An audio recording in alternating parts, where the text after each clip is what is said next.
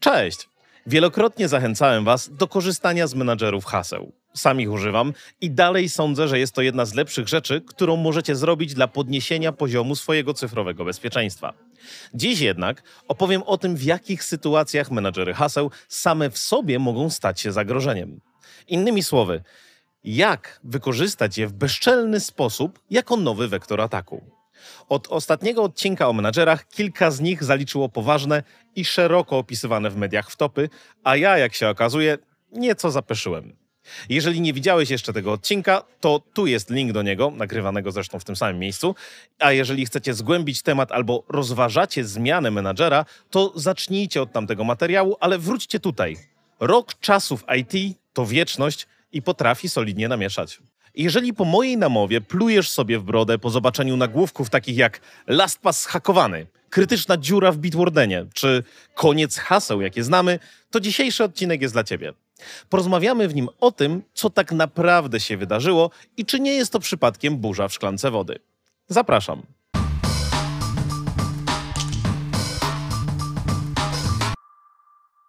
Zastanówmy się wspólnie przez chwilę nad tym, w jaki sposób w ogóle przechowywać jakieś sekretne informacje. Pierwszym, co przychodzi do głowy, będzie po prostu zwykły plik tekstowy, w którym zapiszemy hasła i loginy, których potrzebujemy. Łatwe, wygodne, zwłaszcza gdy taki plik trzymamy na jakimś dysku chmurowym, ale jednak skrajnie niebezpieczne. Trochę lepszym pomysłem jest zaszyfrowanie tego pliku przed wysłaniem go do chmury albo zapisaniem na pendrive, aby użyć go w innym komputerze. Dzięki temu za każdym razem, gdy potrzebujemy odczytać jakiś sekret, podajemy jedno główne hasło, tak zwane hasło master, odszyfrowujemy nim plik i gotowe. Gratulacje. Właśnie w pewnym uproszczeniu, ale napisaliśmy własny menadżer haseł. Tylko czy zaufacie swoim umiejętnościom na tyle, aby używać go na co dzień? Dlaczego nie stosować takiej strategii w prawdziwym życiu? Otóż jednym z problemów jest właśnie zaszyfrowanie pliku tak, aby żadna niepowołana osoba nie mogła go łatwo odczytać. Musicie pamiętać, że prawie każdy szyfr i hasło można złamać, jest to tylko kwestia czasu, prądu i pieniędzy.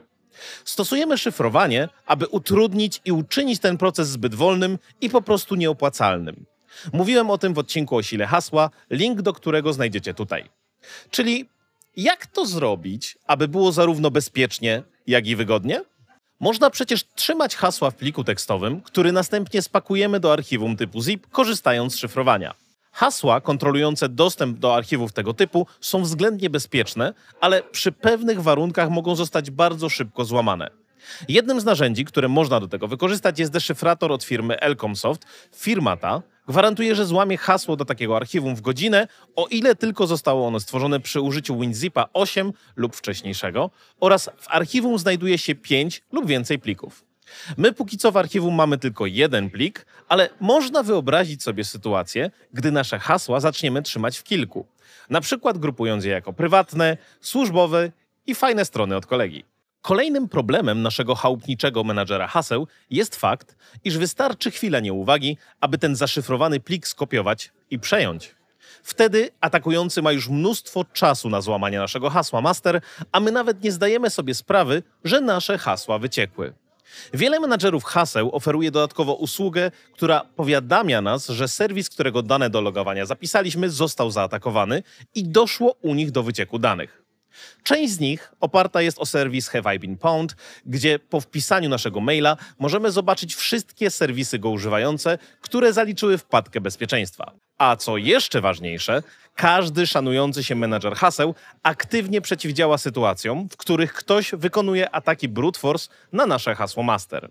Zerknijcie na artykuł jednego z pracowników zespołu do spraw cyberbezpieczeństwa, którego link dodaję w opisie do tego filmu. W żargonie ludzi zajmujących się bezpieczeństwem zespoły takie dzielą się na dwie drużyny. Czerwona to atakujący, a niebieska broniący się. W tym przypadku David jest członkiem drużyny czerwonej i dość często zdarza mu się łamać różnego rodzaju hasła. W tym celu sprawdził, jak bardzo wykorzystanie kart graficznych oraz chmury Google Cloud Platform przyspiesza jego pracę. W raporcie zobaczycie tabelę z wynikami łamania poszczególnych algorytmów haszujących i kryptograficznych, ale już na pierwszy rzut oka widać, że w niektórych przypadkach David jest w stanie wyliczyć ponad 100 miliardów haszy na sekundę. Tylko jak się to ma do menedżerów haseł? Porozmawiajmy sobie przez chwilę, w jaki sposób powinno się dobrze przechowywać hasła w systemach teleinformatycznych. Z punktu widzenia każdej bazy danych, hasło to po prostu ciąg znaków zapisywanych w taki sam sposób jak imię, nazwisko czy nazwa ulubionej pączkarni. Możecie się pewnie domyślić, że zapisywanie haseł użytkowników w taki sposób jest złym pomysłem. Dlaczego? Bo wystarczy jeden niezadowolony pracownik z dostępem do produkcyjnej bazy danych, aby odczytać wszystkie hasła wszystkich użytkowników.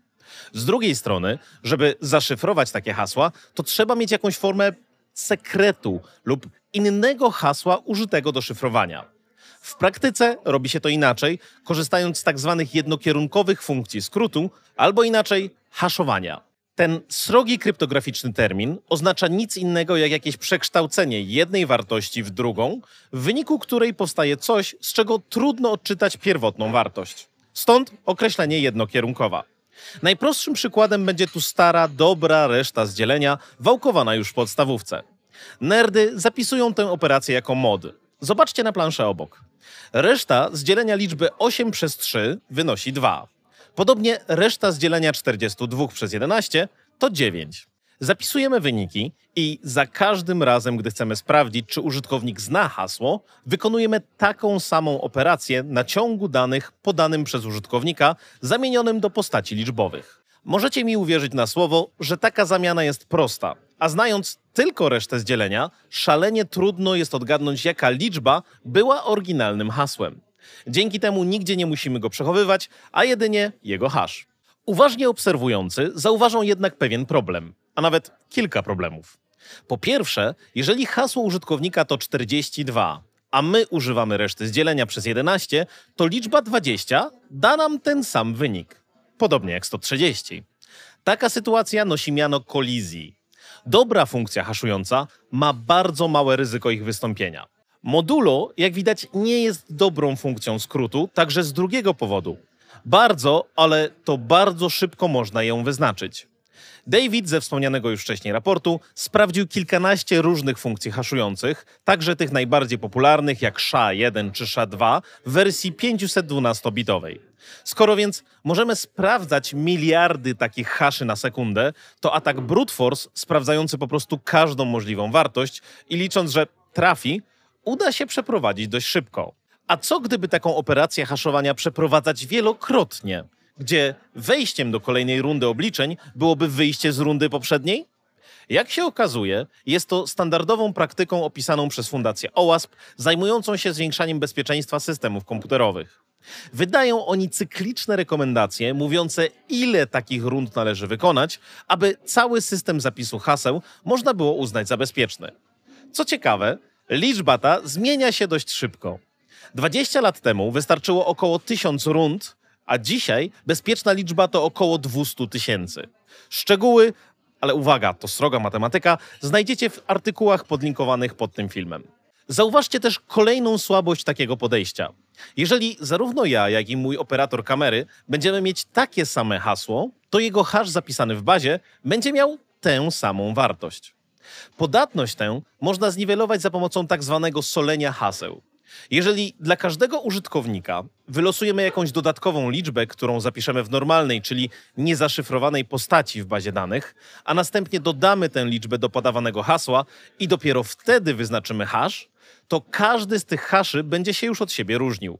Nawet jeżeli kilku użytkowników będzie korzystało z identycznych haseł. Tylko po co się to robi? Dla przeciwdziałania tak zwanym tęczowym tablicom i wcale nie chodzi tu o jakiś coming out. Tęczowe tablice to po prostu takie tabelki, gdzie po jednej stronie mamy hasła, a po drugich ich zahaszowaną postać. Pomyślcie o tym jak o odwróconej książce telefonicznej.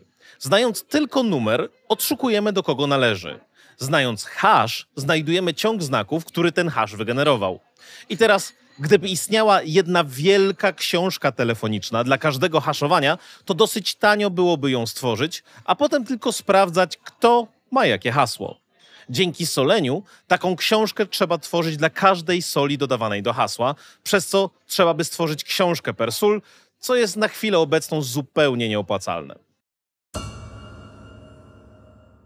Dobrze, podsumujmy więc.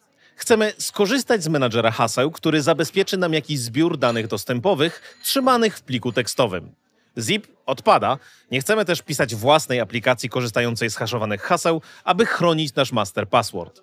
Wiecie już do czego służy SUL.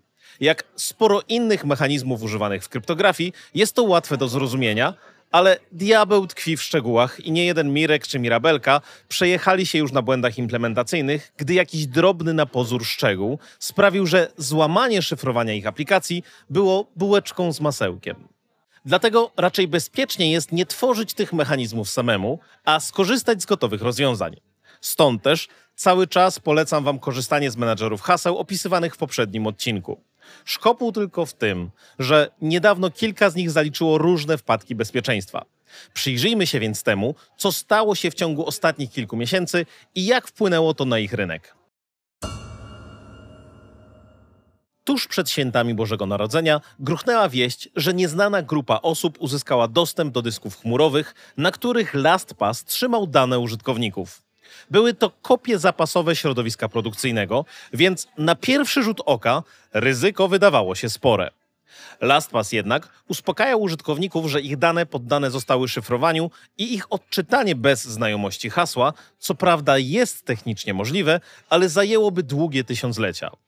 Szkopuł tylko w tym, że po wczytaniu się dokładniej w notatkę prasową można tam było znaleźć kilka zastanawiających elementów. LastPass zarzeka się, że w żaden sposób nie zapisuje pełnych master passwordów po swojej stronie. Zamiast tego używa mechanizmów podobnych do funkcji skrótu, o których mówiliśmy przed chwilą. Kwestią zaufania jest, czy tak rzeczywiście było, bo spółka już w poprzednim ataku nie doceniła skali włamania. Od ataku minęły już trzy miesiące, a jak na razie nie słychać o masowych przejęciach kont z wykorzystaniem danych, które wyciekły z LastPassa.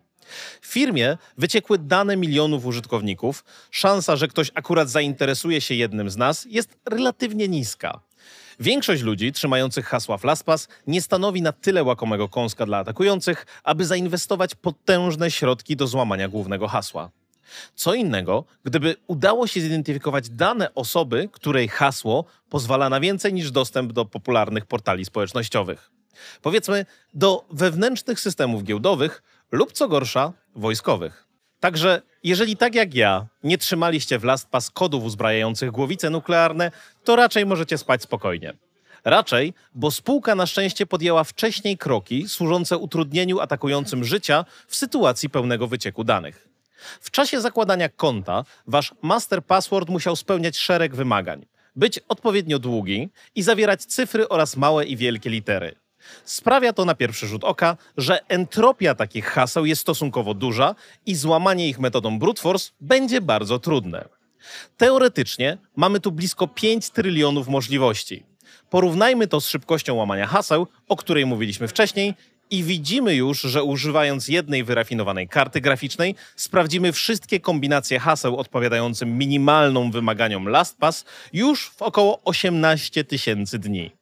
Mając 100 kart graficznych do dyspozycji, hasło odgadniemy maksymalnie po pół roku obliczeń i to przy założeniach, że hasło, które łamiemy, jest naprawdę losowe i nie mamy o nim dodatkowych informacji. Przy odrobinie kombinowania czas ten można wielokrotnie zmniejszyć. Tak, to dalej dużo dla przeciętnego zjadacza chleba, ale jak powiedziałem wcześniej, co jeżeli atakujący zidentyfikują osobę, dla której opłaca się przeprowadzić taki atak? Co więcej, LastPass twierdził w swoich ulotkach reklamowych, że łamanie jego haseł będzie trwało miliony lat. Ale dzisiaj technika tak poszła do przodu, że należy mocno zweryfikować te rewelacje marketingowe. Pamiętacie jeszcze nasze rozważania z liczbą rund? Otóż LastPass strzelił sobie tutaj w stopę i ustawił domyślnie tę wartość na śmiesznie niskim poziomie 5000. Użytkownicy niektórych starszych kont raportowali również, że u nich domyślnie było to tylko 500 lub nawet 1. Jest to znacząco mniej niż obecna rekomendacja mówiąca o kilkuset tysiącach. Oczywiście sztuczne zwiększanie liczby rund w algorytmie wpływa na to, że logowanie zwykłego użytkownika trwa też coraz dłużej bo przy każdym wpisywaniu hasła LastPass musi wykonać te kilkanaście tysięcy przeliczeń, co chwilę trwa. Dalsze ich zwiększanie nie ma więc większego sensu, o ile nie chcemy zarazić do siebie użytkowników. Już w 2017 roku KeePass, będący konkurencją dla LastPassa, przeszedł na algorytm Argon 2, który za sprawą innego sposobu działania nie wymaga tylu zabaw i sztucznych opóźnień. Jakby tego było mało, to okazuje się, że nie wszystkie dane, które wyciekły spółce LastPass, były faktycznie zaszyfrowane.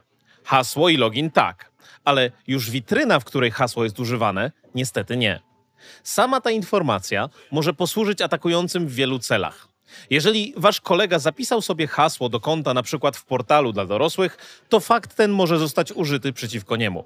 Jeżeli natomiast atakujący znajdą konta w domenie mil, to pewnie warto się im mocniej przyjrzeć i poświęcić większe zasoby na złamanie głównego hasła. Bitwarden w ostatnim filmie był przeze mnie polecany jako taki, który nie zaliczył do tej pory żadnej wpadki związanej z bezpieczeństwem. Okazuje się jednak, że opisywany przed chwilą problem zbyt małej liczby rund występuje również tutaj. Bitwarden używa tego samego algorytmu z dokładnie tą samą liczbą rund, a jak już wiemy, 5000 jest wartością zdecydowanie zbyt niską, jak na możliwości dzisiejszego sprzętu. Na pocieszenie jednak mogę dodać, że firma ta bardzo szybko wdrożyła działania naprawcze i nie zasłaniała się mglistymi komunikatami zwalającymi potencjalną winę na użytkowników, tak jak zrobił to LastPass. Niestety, tutaj też okazuje się, że badacze zwracali uwagę na te problemy prawie 5 lat temu.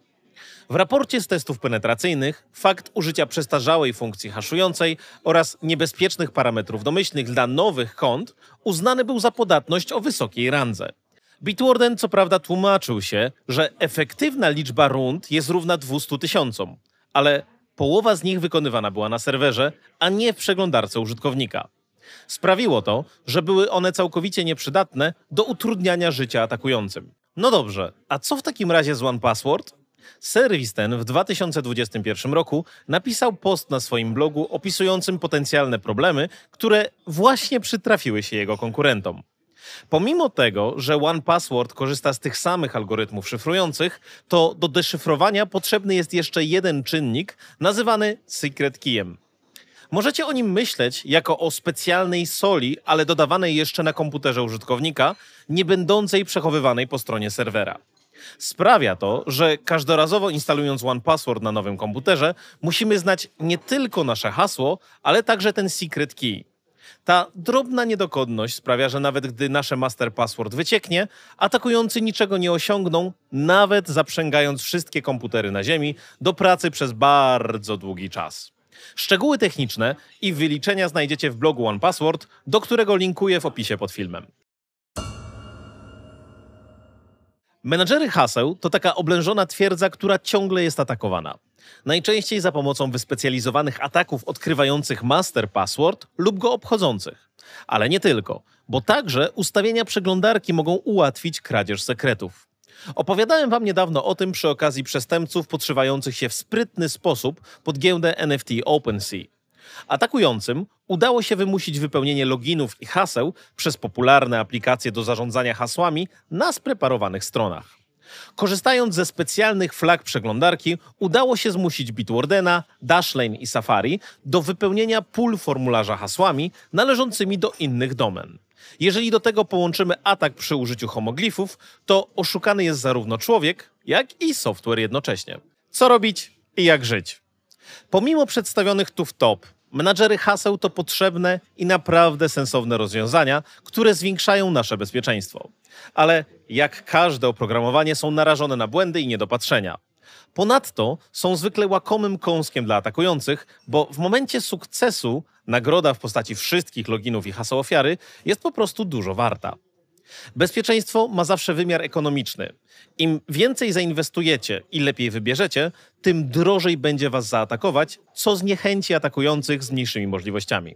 Jak widać więc, nie ma softu idealnego i w pełni bezpiecznego i nie zanosi się w najbliższym czasie na zmianę w tej kwestii. Czy to oznacza, że nie powinniśmy używać menadżerów haseł? Bynajmniej. W dzisiejszym świecie nie ma niczego danego raz na zawsze i podobnie jest z bezpieczeństwem. Jeżeli dostaniesz więc maila mówiącego o tym, że twoje hasło wyciekło, po prostu zmień je jak najszybciej. A najlepiej poszukaj dodatkowych informacji, czy firma, której zaufałeś, nie przemilcza niektórych niewygodnych faktów. Warto też czasem zerknąć do ustawień menadżerów haseł i zrozumieć opcje tam zawarte, a następnie podjąć decyzję, czy bardziej zależy nam na wygodzie i na przykład czasie logowania, czy na bezpieczeństwie. Na końcu, niejako przy okazji, zastanówcie się, co z waszymi dobrami cyfrowymi stanie się w momencie waszej śmierci. Jeżeli wasz menadżer haseł będzie nie do złamania, to nie tylko dla atakujących, ale także dla waszych bliskich. Jeżeli chcielibyście usłyszeć coś więcej o cyfrowych testamentach, Deadman's Switchach, czy tym, co dzieje się z waszymi kontami, kiedy zejdziecie z tego łezpadołu, to zerknijcie na ten filmik. I to już wszystko na dziś. Tymczasem dziękuję za waszą uwagę i do zobaczenia.